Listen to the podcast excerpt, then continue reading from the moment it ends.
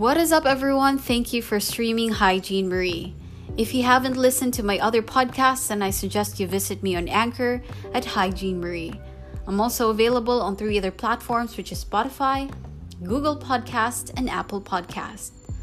Just a disclaimer all of the things that I say here are based on personal experience. If you have other opinions, I am very open to discussions. You may reach me at Hygiene Marie on Facebook or, you know, just message me in my personal account. If you want dedications, just ask me a random live question and I'll try to answer it on my podcast. Okay, I believe all of you are familiar with self love because, you know, that's the thing nowadays. Self love means taking care of your own needs and not sacrificing your well being to please others. When you're doing something that makes you happy, regardless of what the world thinks, that is self love. But have you ever heard of the concept tough love? When we talk about tough love, what comes into your mind? I believe some of you would interpret it as something negative because it comes off as a rather harsh approach. However, by definition, tough love is a type of love or affectionate concern expressed in stern or unsentimental manner as through discipline, especially to promote responsible behavior. This concept is usually associated with parenting. Tough love is an expression used when someone treats another person harshly or sternly with the intent to help them in the long run.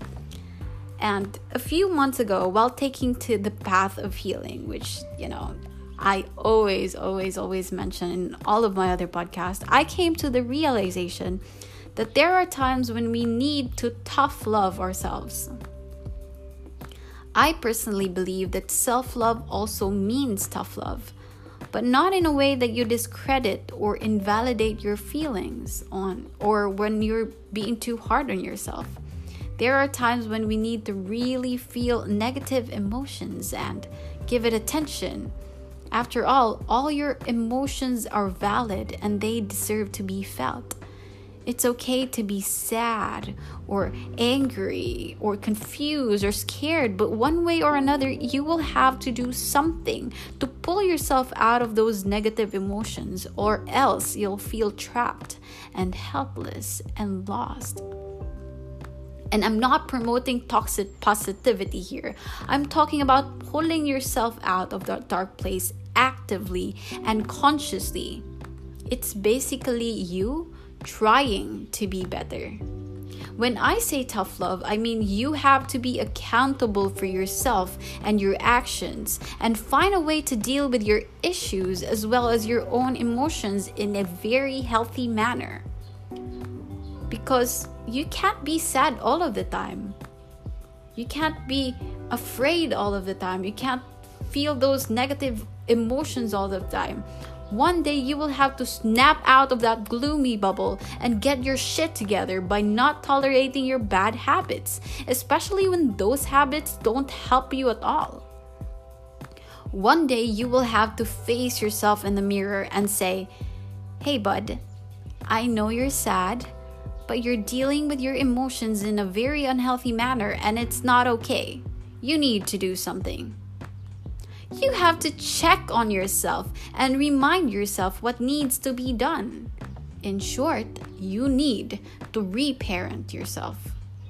You have to think of long term progress instead of distracting yourself by engaging in temporary happiness, like perhaps drinking too much or going on a dating spree, making questionable life decisions and just drastically changing yourself within a short amount of time in hopes that it'll change your life. Because trust me when I say that I've been there. I have made questionable choices and irreversible choices because it made me feel something for a while. But in the long run, those things that I did only made things a lot worse and I created a path for more traumas to come, more traumas that I need to heal from. Sometimes we need to remind ourselves that even though the high of doing all of these things makes us feel really good, that's not self love. That's self destruction disguised as love. And I've mentioned this before. I thought self love only meant doing the things that you love and just, you know, trying to be happy. I thought self love was only getting that iced coffee, spending time with yourself, doing things that make you happy, cutting off the people that don't bring you peace. And don't get me wrong, that is part of self love. But you know what? Self love also means revisiting your traumatic experience in order to heal from it getting out of your room when you don't feel like doing it. Realizing that you're not taking care of your health, so you take supplements even though you hate them. Doing your homework because you realize that you've been procrastinating for so long. Realizing that you were the toxic one and you need to work on those toxic traits opening up to someone about something you've been keeping for so long and crying your eyeballs out just to get the emotions out. What I'm trying to say here is that self love can be uncomfortable too. It's not all beauty. Self love can be difficult, annoying. Self love is a personal responsibility that is a huge pain in the ass. But self love is also the best gift you can give yourself and others. Because when you love yourself, you are able to love other people better. And I will always believe that how you treat others is a reflection of how you treat yourself. And I know this because the reason why I believe in love is because of the way I love myself and the people I hold dearly. Now, let's go back to the definition of self love that I said from the beginning. Self love means taking care of your own needs and not sacrificing your well being to please others. Part of your need is to heal from things that have brought you pain. So don't run away from your emotions by distracting yourself.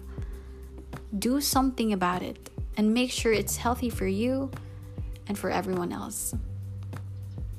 That's it for today. Thank you so much for streaming Hygiene Marie. I'll talk to you again soon. Bye!